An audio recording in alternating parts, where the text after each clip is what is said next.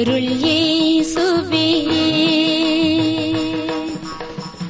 உண்மை என்பது ஒன்றே ஒன்றாகும் அண்மையில் சேர்ந்திட்டால் அதுவும் புலனாகும்.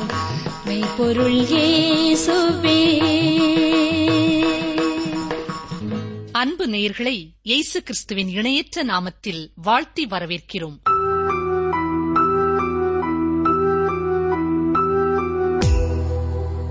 கிறிஸ்துக்குள் பிரியமானவர்களே நாம் கடந்த நிகழ்ச்சியின் நிறைவு பகுதியிலே இயேசு கிறிஸ்துவின் இரத்தத்தை குறித்து சிந்தித்துக் கொண்டிருந்தோம். பழைய ஏற்பாட்டில் சிந்தப்பட்ட மிருகங்களின் ரத்தம் இயேசு கிறிஸ்துவின் இரத்தத்தை எதிர்பார்த்தே சிந்தப்பட்டது. அந்த பலிகள் இயேசு கிறிஸ்துவின் சிலுவை மரணத்தையும் இரத்தம் சிந்துதலையும் குறிப்பிட்டு காட்டின. இயேசு கிறிஸ்துவின் ரத்தத்தை குறித்து புதிய ஏற்பாட்டிலே அப்போஸ்தலர்கள் கூறிய சில காரியங்களை முதலாவது நாம் சிந்திப்போம்.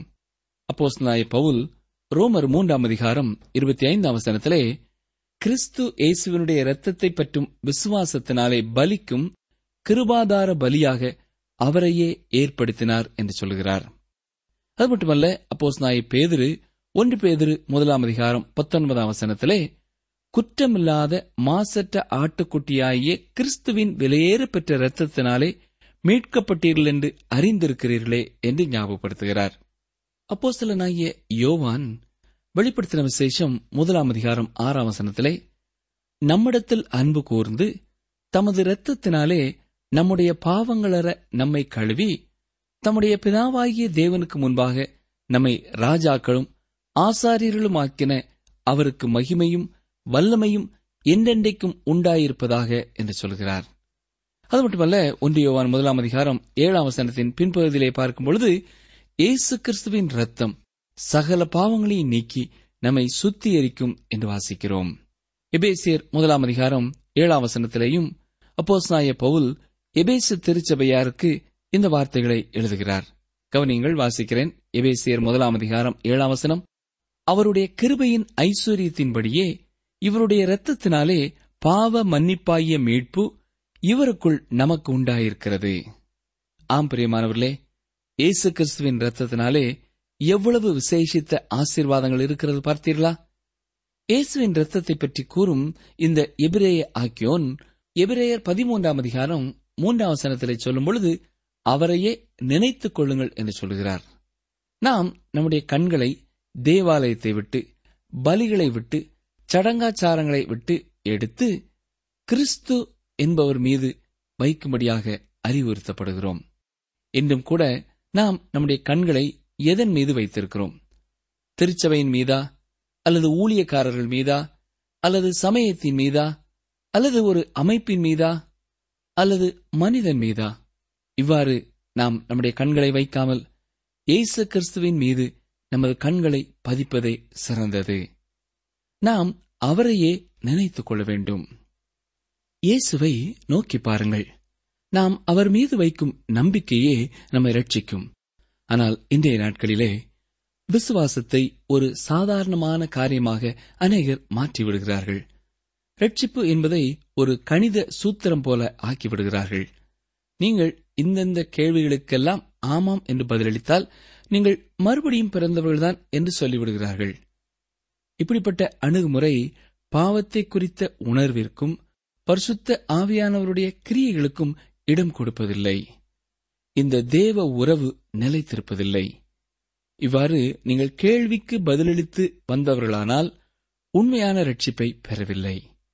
இயேசுவின் மீது நீங்கள் விசுவாச வைக்கும் பொழுது அவர் பரிசுத்தாவியானவர் மூலமாக உங்களிலே கிரியை செய்து நீங்கள் குற்ற உணர்வடைந்து பாவ மன்னிப்பின் நிச்சயத்தை பெற்றிருப்பீர்கள் என்றால் நீங்கள் உண்மையாகவே மறுபடியும் பிறந்தவர்கள். இன்று அதிகமாக உன் வாழ்க்கையை இயேசுவுக்கு ஒப்புக்கொடு என்று சொல்லப்படுவதை கேட்கிறோம். நீங்கள் எந்த விதமான வாழ்க்கையை இயேசுவுக்கு ஒப்புக் கொடுக்க வேண்டும் தெரியுமா? நீங்கள் பாவியாக இருந்து கொண்டு உங்கள் வாழ்வை இயேசுவுக்கு அர்ப்பணித்தால் என்ன பலன்? பாவியான மனுஷன் அக்கிரமங்களிலும் பாவத்திலும் மறித்து கிடக்கிறான். ஆனால் யோவான் பத்தாம் அதிகாரம் பத்தாம் வசனத்திலே இயேசு என்ன சொல்கிறார்? நானோ அவைகளுக்கு ஜீவன் உண்டாயிருக்கவும் அது பரிபூர்ணப்படவும் வந்தேன் என்று சொல்கிறார். ஆம் பிரியமானவர்களே நீங்கள் உங்கள் வாழ்க்கையை இயேசுவுக்கு அர்ப்பணிக்க முடியாது. அவரே உங்களுக்காக தனது ஜீவனையே அர்ப்பணித்து கொடுத்திருக்கிறார். நீங்கள் அக்கிரமங்களினாலும் பாவங்களினாலும் மறித்து கிடக்கிறீர்கள். உங்களுக்கு அவரே பரிபூர்ணமான வாழ்க்கையை தர காத்திருக்கிறார். அப்படியென்றால் நமது பாவமான வாழ்க்கையை அவருடைய கரத்திலே நாம் ஒப்புக் கொடுக்கும் பொழுது அவர் நமக்கு அதற்கு பதிலாக நித்தியமான ஜீவனை பரிபூர்ணமான ஜீவனை கொடுக்கிறவராயிருக்கிறார். அருமையானவர்களே உங்கள் இருதயத்தை நீங்கள் அவருக்கு கொடுங்கள் என்று சொல்ல கேட்டிருப்பீர்கள். அதாவது உங்கள் பழைய பாவமான இருதயத்தை வைத்து அவரால் என்ன செய்ய முடியும் என்று நீங்கள் யோசித்து பார்த்ததுண்டா? நம்முடைய இருதயத்திலிருந்து எவையெல்லாம் வெளியே வருகின்றன என்று மத்திய பதினைந்தாம் அதிகாரம் பத்தொன்பதாம் வசனத்திலே இயேசு ஒரு பட்டியலை கொடுக்கிறார். அவை எல்லாமே அசுத்தமான காரியங்களே. இப்படிப்பட்ட இருதயத்தை அவர் விரும்பவில்லை. எனவே பழைய இருதயத்தை அவர் எடுத்து தூர போட்டுவிட்டு உங்களுக்கு ஒரு புதிய இருதயத்தை புதிய ஒரு வாழ்க்கையை கொடுக்கிறார்.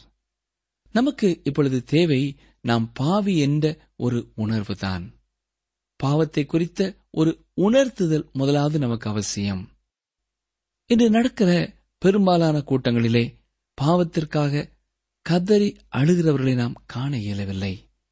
மாறாக தங்களுடைய கஷ்டங்களை பண கஷ்டத்தை துன்பத்தை நினைத்து கதறி அழும் கூட்டங்களையே நாம் பார்க்கிறோம். பெரும் கூட்டங்கள் இன்று இனிமையானதாக பொழுதுபோக்காக மாறிக்கொண்டு வருகிறது. என்ன ஒரு பரிதாபமான நிலை இல்லையா? நாம் இயேசுவையே நினைத்துக் கொண்டு அவருடைய இரத்தத்தினிடத்திற்கே கடந்து வர வேண்டும். இப்பொழுது இவரையர் பனிரெண்டாம் அதிகாரம் இருபத்தி ஐந்தாம் வசனத்தை ஒருமுறை கூட நான் வாசிக்கிறேன். பேசுகிறவருக்கு நீங்கள் செவி கொடுக்க மாட்டோம் என்று விலகாதபடி எச்சரிக்கையாயிருங்கள். ஏனெனில் பூமியிலே பேசினவருக்கு செவி கொடுக்க மாட்டோம் என்று விலகினவர்கள் தப்பி போகாமல் இருக்க பரலோகத்திலிருந்து பேசுகிறவரை நாம் விட்டு விலகினால் எப்படி தப்பி போவோம்? பேசுகிறவராகிய இயேசு மிகவும் ஆச்சரியமானவர். அது மட்டுமல்ல அவருடைய வார்த்தைகள் எல்லாமே மிகவும் முக்கியமானவைகள் பயனுள்ளவைகள். ஆகவே நாம் அவருக்கு செவி கொடுக்க வேண்டும். பூமியிலே பேசினவருக்கு செவி கொடுக்க மாட்டோம் என்று விலகினவர்கள் தப்பி போகாமல் இருக்க பரலோகத்திலிருந்து பேசுகிறவரை நாம் விட்டு விலகினால் எப்படி தப்பிப் போவோம் என்று வசனம் இங்கே சொல்கிறது. அதாவது நீங்கள் நியாயப்பிரமாணத்தின் கீழ் வாழ்ந்த இஸ்ரவேலரின் நிலை என்ன ஆனது என்று அறிய விரும்பினால் இஸ்ரவேல் தேசத்திற்கு செல்லுங்கள். இன்று வரை அவர்கள் சமாதானமான நிலைமையிலே வாழவில்லை என்பதை நீங்கள் கண்டு உணர்வீர்கள். அவர்களுடைய நிலை பரிதாபமானதாக உள்ளது. காரணம் என்ன தெரியுமா? அவர்கள் தேவனுக்கு செவி கொடுக்கவில்லை. நியாயப்பிரமாணத்திற்கும் செவி சாய்க்கவில்லை. அதாவது கீழ்ப்படியவில்லை. எனவே தேவன் அவர்களை நியாயம் தீர்த்தார். தேவனுடைய எச்சரிப்பிற்கு கீழ்ப்படியாமல் போவது என்பது பயங்கரமானது. எனக்கு அருமையான சகோதரனை சகோதரியே இன்றைக்கும் தேவன் தம்முடைய பிள்ளைகளோடு கூட பல வகைகளிலே உறவாடுகிறார். அவருடைய வாழ்க்கையை குறித்து பேசுகிறார். அவர்கள் நடக்கையை குறித்து பேசுகிறார். ஆனால் அந்த எச்சரிப்பின் சத்தங்களுக்கு கீழ்ப்படியாமல் போவது என்பது பயங்கரமானது. இயேசு கிறிஸ்து யோவான் ஏழாம் அதிகாரம் பதினேழாம் வசனத்திலே என்ன சொன்னார் தெரியுமா? அவருடைய சித்தத்தின்படி செய்ய மனதுள்ளவன் எவனோ அவன் இந்த உபதேசம் தேவனால் உண்டாயிருக்கிறதோ நான் சுயமாய் பேசுகிறேனோ என்று அறிந்து கொள்வான் என்று சொல்லுகிறார். ஆம் பிரியமானவர்களே நீங்கள் தேவனுடைய சித்தத்தை செய்வீர்களானால் இது உண்மையா இல்லையா என்பதை கண்டுகொள்வீர்கள். ஆனால் நீங்கள் மறுத்தீர்களானால் எப்படி தப்பித்துக் கொள்வீர்கள்? இப்ரேயர் பன்னிரெண்டாம் அதிகாரம் இருபத்தி ஆறாம் வசனத்திற்கு வாருங்கள். அவருடைய சத்தம் அப்பொழுது பூமியை அசைய பண்ணிற்று. இன்னும் ஒரு தரம் நான் பூமியை மாத்திரமல்ல வானத்தையும் அசைய பண்ணுவேன் என்று இப்பொழுது வாக்குத்தத்தம் செய்திருக்கிறார். பிரியமானவர்களே கற்பனைகள் கொடுக்கப்படும் போதும் பூமி அதிர்ச்சி உண்டாயிற்று. இயேசு கிறிஸ்து சிலுவையிலே அறையப்பட்ட பொழுதும் பூமி அதிர்ச்சி உண்டாயிற்று. இன்னும் ஒரு தரம் நான் பூமியை மாத்திரமல்ல வானத்தையும் அசைய பண்ணுவேன் என்று கர்த்தர் கூறியிருக்கிறார். ஜீவிக்கிற தேவனாகிய இயேசு கிறிஸ்துவின் மேல் கொண்டுள்ள விசுவாசம் அசைக்க முடியாதது என்பதை காண்பிக்கும் பொருட்டாக கர்த்தர் எல்லாவற்றையும் அசைய பண்ண போகிறார். ஆம் பிரியமானவர்களே அவரே அசைக்கப்பட முடியாத கண்மலையாக இருக்கிறார். இவரையர் பன்னிரெண்டாம் அதிகாரம் இருபத்தி ஏழாம் வசனம். இன்னும் ஒரு தரம் என்கிற சொல்லானது அசையாதவைகள் நிலைத்திருக்கத்தக்கதாக அசைவுள்ளவைகள் உண்டாக்கப்பட்டவைகள் போல் மாறிப்போம் என்பதை குறிக்கிறது. நமது வாழ்க்கையை சரியான அஸ்திபாரத்தின் மேலே கட்டுகிறோமா என்பதை குறித்து நாம் கவனமுள்ளவர்களாக இருக்க வேண்டும். கிறிஸ்துவாகிய கண்மலையின் மேலே கட்ட வேண்டும். ஏசு கிறிஸ்து மலை பிரசங்கத்திலே கூறிய சில வார்த்தைகளை வாசிக்கிறேன். சற்றே கேளுங்கள். மத்திய எழுதின சுவிசேஷம் ஏழாம் அதிகாரம் இருபத்தி நான்காம் வசனம் முதல். நான் சொல்லிய இந்த வார்த்தைகளை கேட்டு இவைகளின்படி செய்கிறவன் எவனோ அவனை கண்மலையின் மேல் தன் வீட்டை கட்டின புத்தியுள்ள மனுஷனுக்கு ஒப்பிடுவேன். பெருமழை சொரிந்து பெருவெள்ளம் வந்து காற்று அடித்து அந்த வீட்டின் மேல் மோதியும் அது விழவில்லை. ஏனென்றால் அது கண்மலையின் மேல் அஸ்திவாரம் போடப்பட்டிருந்தது.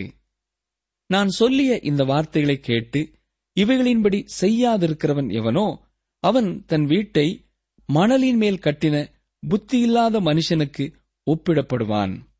பெருமழை சொரிந்து பெருவெள்ளம் வந்து காற்று அடித்து அந்த வீட்டின் மேல் மோதின போது அது விழுந்தது. விழுந்து முழுவதும் அழிந்தது என்றார். எனக்கு பிரியமான சகோதரனே சகோதரியே இயேசு கிறிஸ்துவின் மேலும் அவருடைய வார்த்தைகளின் மேலும் நமது வாழ்க்கையை நாம் கட்டும் பொழுதுதான் என்ன பிரச்சனைகள் எதிர்ப்புகள் நஷ்டங்கள் வந்தாலும் நாம் உறுதியானவர்களாய் அவரிலே நிலைத்திருக்க முடியும். இந்த வசனத்திலே அசையாதவைகள் நிலைத்திருக்கத்தக்கதாக என்பது கர்த்தர் அவரது வார்த்தைகள் விசுவாசிகளின் நித்திய ராஜ்யம் ஆகியவைகள் நிலைத்திருக்கும் என்பதை நமக்கு உறுதிப்படுத்துகிறது. தொடர்ந்து இபிரேயர் பனிரெண்டாம் அதிகாரம் இருபத்தி எட்டாம் வசனத்தை பாருங்கள். ஆதலால் அசைவில்லாத ராஜ்யத்தை பெறுகிறவர்களாகிய நாம் பயத்தோடும் பக்தியோடும் தேவனுக்கு பிரியமாய் ஆராதனை செய்யும்படி கிருபையை பற்றிக் கொள்ள கடவோம் விசுவாசிகளாக நாம் பரலோக ராஜ்யத்தை நோக்கி சென்று கொண்டிருக்கிறோம். பரலோக ராஜ்யத்தை நோக்கி செல்ல நாம் இங்கு தேவனுக்கு பணிவிடை செய்ய வேண்டும். தேவனுக்கு பிரியமாக அவர் ஏற்றுக்கொள்ளத்தக்கதாக ஆராதனை செய்ய வேண்டும். அது மட்டுமல்ல இருபத்தி ஒன்பதாம் வசனம் என்ன சொல்கிறது? நம்முடைய தேவன் பட்சிக்கிற அக்கினியாயிருக்கிறாரே. இது ஒரு அமைதியான எச்சரிப்பாக கொடுக்கப்பட்டுள்ளது. நம் தேவன் இரக்கமுள்ளவராகவும் மகிமையானவராகவும் இரட்சகராகவும் இருந்தாலும் அவர் பட்சிக்கிற அக்கினியாகவும் இருக்கிறார் என்பதை நாம் மறந்து போகக்கூடாது. தொடர்ந்து எபிரேயர் பதிமூன்றாம் அதிகாரத்தை நாம் சிந்திப்போம். இந்த பதிமூன்றாம் அதிகாரத்திலேயும் கருத்து அன்பு என்று சொல்லலாம். எபிரேயர் நிறுவத்தின் பதினோராவது அதிகாரம் விசுவாசத்தின் அதிகாரமாகவும் பனிரெண்டாவது அதிகாரம் நம்பிக்கையின் அதிகாரமாகவும் பதிமூன்றாவது அதிகாரம் அன்பின் அதிகாரமாகவும் காணப்படுகிறது. மற்றொரு விதமாகவும் இந்த அதிகாரங்களை நாம் கூறலாம். முதலாவது அதிகாரம் கிறிஸ்தவர்களின் சிறப்பு உரிமை என்றும் பதினோராவது அதிகாரம் கிறிஸ்தவர்களின் வல்லமை என்றும் பனிரெண்டாவது அதிகாரம் கிறிஸ்தவர்களின் முன்னேற்றம் என்றும் பதிமூன்றாவது அதிகாரம் கிறிஸ்தவர்களின் அப்பியாசம் அல்லது நடைமுறை பயிற்சி என்றும் கூறப்படுகிறது. பதிமூன்றாவது அதிகாரத்திலே கிறிஸ்தவர்களின் செயல்முறை பயிற்சியை நாம் பார்க்கிறோம். எனக்கு பிரியமான சகோதரனை சகோதரியே ஒரு விசுவாசியின் ரகசியமான வாழ்க்கை எப்படி இருக்க வேண்டும் என்பதை இந்த பகுதி நமக்கு கற்றுக் கொடுக்கிறது. இவரையர் பதிமூன்றாம் அதிகாரம் முதலாம் வசனம் வாசிக்கிறேன். சகோதர சிநேகம் நிலைத்திருக்க கடவது. இங்கே எபிரேயாக்கியோன் எபிரேய விசுவாசிகளுக்கு எழுதுவது நமக்கும் பொருத்தமானதாக இருக்கிறது. யூதர்களும் புறஜாதிகளும் விசுவாசிகள் இன்னும் ஒரே சரீரமாக்கப்படுகிறார்கள். எனவே சகோதர சிநேகமே நம் எல்லாரையும் ஒன்றாக இணைக்கும் ஒன்றாயிருக்கிறது. சகோதரர்களைப் போல நேசிக்காமல் நாம் சகோதரர்கள் என்பதால் ஒருவரை ஒருவர் நேசிக்க வேண்டும். மீண்டும் கூறுகிறேன் சகோதரர்களைப் போல நேசிக்காமல் நாம் சகோதரர்கள் என்பதால் ஒருவரை ஒருவர் அர்த்தமுள்ளவர்களாக நாம் நேசிக்க வேண்டும்.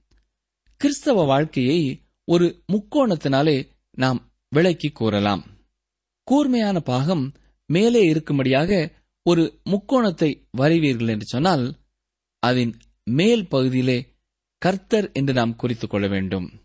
அது மட்டுமல்ல இடது பக்கத்திலே இரண்டு கோடுகளும் இணையும் இடத்திலே நான் என்றும் வலது பக்கத்திலே இரண்டு கோடுகளும் இணைகின்ற இடத்திலே பிறர் என்றும் எழுதிக் கொள்ள வேண்டும். எனக்கும் கர்த்தருக்கும் உள்ள உறவு கர்த்தர் மேலே நான் வைக்கிற விசுவாசத்தின் அடிப்படையிலே உண்டாகிறது. எனக்கும் பிறருக்கும் உண்டாகும் உறவானது அன்பு எனும் அடிப்படையிலே உண்டாகிறது. எனவே அந்த முக்கோணத்தின் அடித்தளம் அன்பு என்று நாம் எழுதிக் கொள்ளலாம். கிறிஸ்தவ வாழ்க்கை என்பது கர்த்தரோடு கொண்டுள்ள விசுவாசம். கிறிஸ்துக்குள் பிரியமானவர்களே கிறிஸ்தவ வாழ்க்கை என்பது கர்த்தரோடு கொண்டுள்ள விசுவாசம் அன்பு இவைகளினாலும் பிறரோடு கொண்டுள்ள அன்பினாலும் கட்டப்பட்ட ஒன்றாயிருக்கிறது. இப்பொழுது அந்நியரிடத்திலே காட்டப்படுகின்ற அன்பை குறித்து சொல்லப்படுகிறது. பாருங்கள் இவரையர் பதிமூன்றாம் அதிகாரம் இரண்டாம் வசனம். அந்நியரை உபசரிக்க மறவாதிருங்கள். அதனாலே சிலர் அறியாமல் தேவதூதரையும் உபசரித்ததுண்டு. பிரியமானுள்ளே தேவதூதர் என்ற வார்த்தை மனிதனை காட்டிலும் சற்று உயர்ந்தவர்களை குறிப்பிடுகிறது. அல்லது கர்த்தரின் செய்தியை தெரிவிக்கின்ற செய்தியாளர்களை குறிப்பிடுகிறது. இதே வார்த்தை சின்ன ஆசியாவில் உள்ள சபைகளுக்கு எழுதப்பட்ட செய்தியிலே வெளிப்படுத்தின விசேஷம் இரண்டாம் மூன்றாம் அதிகாரங்களிலே சொல்லப்பட்டுள்ளது. பழைய ஏற்பாட்டிலே சிலர் அறியாமல் தேவதூதர்களையும் உபசரித்தார்கள் என்று நாம் வாசிக்கிறோம் ஆபிரகாம் யாக்கோபு மற்றும் யோசுவா போன்றவர்கள் இவ்வாறு தேவதூதர்களை உபசரித்தவர்கள். அந்நியரையும் உபசரிப்பதின் மூலமாக நமது அன்பை தெரியப்படுத்த வேண்டும் என்பதே இந்த வசனத்தின் அடிப்படையாக இருக்கிறது. நமது அன்பு எப்படிப்பட்டதா இருக்கிறது என்பதை சற்றே எண்ணி பார்ப்போமா? மாய்மாலமான ஒரு அன்பா? அல்லது அறியாதவர்களையும் மதிப்போடு உபசரிக்கும் அடிப்படையான அன்பா? எவரையர் பதிமூன்றாம் அதிகாரம் மூன்றாம் வசனத்திலே என்ன வாசிக்கிறோம்? கட்டப்பட்டிருக்கிறவர்களோடே நீங்களும் கட்டப்பட்டவர்கள் போல அவர்களை நினைத்துக் கொள்ளுங்கள். நீங்களும் சரீரத்தோடு இருக்கிறவர்கள் என்று அறிந்து தீங்கு அனுபவிக்கிறவர்களை நினைத்துக் கொள்ளுங்கள். ஆம் பிரியமானவர்களே பவுலும் பல நேரங்களிலே கட்டப்பட்டவராக இருந்திருக்கிறார்.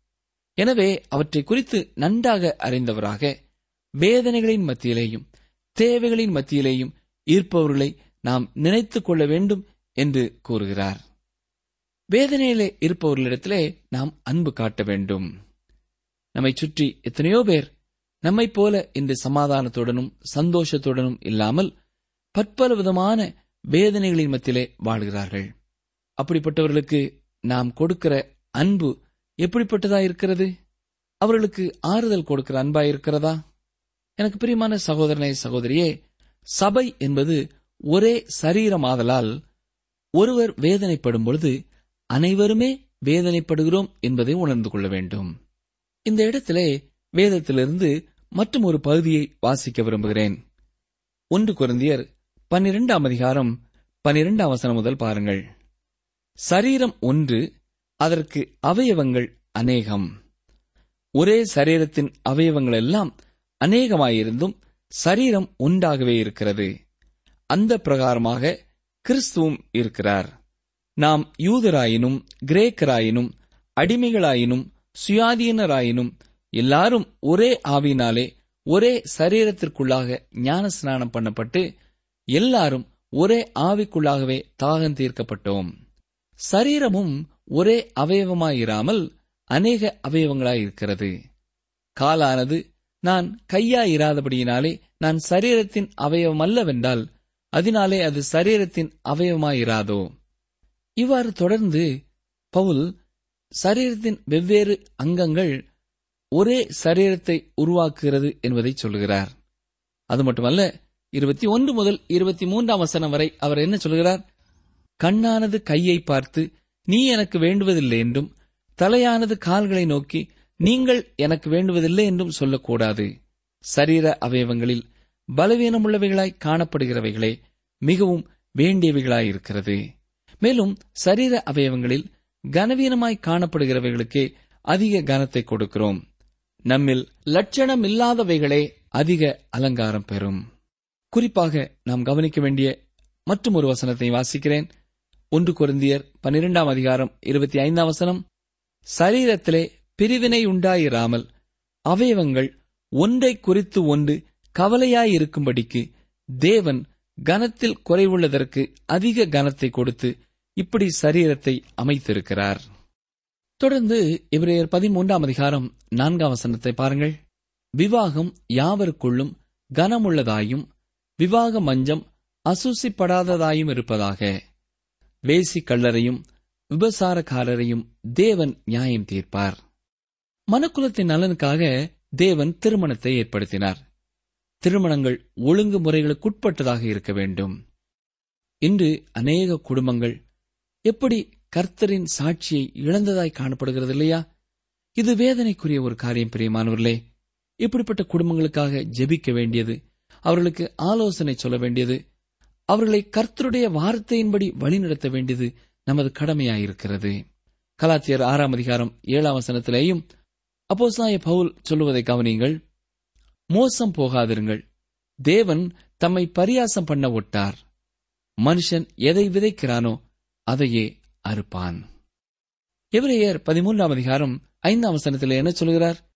நீங்கள் பண ஆசை இல்லாதவர்களாய் நடந்து உங்களுக்கு இருக்கிறவைகள் போதுமென்று எண்ணுங்கள். நான் உன்னை விட்டு விலகுவதுமில்லை உன்னை கைவிடுவதுமில்லை என்று அவர் சொல்லியிருக்கிறாரே. இன்றைய நிகழ்ச்சியின் நிறைவு பகுதிக்கு வந்திருக்கிற நமக்கு ஆண்டவர் ஒரு அருமையான வாக்கு தத்துவத்தை நினைப்பூட்டுகிறார். நமது வாழ்க்கையிலே சர்வ வல்லமையுடைய தேவனுக்கும் மேலாக நாம் பணத்தை எண்ணவே கூடாது. அவர் உங்களை லட்சியாதிபதி ஆக்குவதில்லை ஆனால் ஒன்றுமில்லாமல் போகும்படி உங்களை கைவிடுவதும் இல்லை கர்த்தருடைய வார்த்தைகளை விசுவாசத்தோடு ஏற்றுக்கொள்வீர்கள் என்றால் தேவன் என்னை ஒருபொழுதும் விட்டு விலகுவதுமில்லை கைவிடுவதுமில்லை என்ற நிலைமைக்கு வந்து விடுவீர்கள் நண்பர்கள் கைவிட்டு விடலாம். உறவினர்கள் கைவிட்டு விடலாம். ஆனால் இயேசு ஒருபொழுதும் உங்களை கைவிடுகிறதில்லை.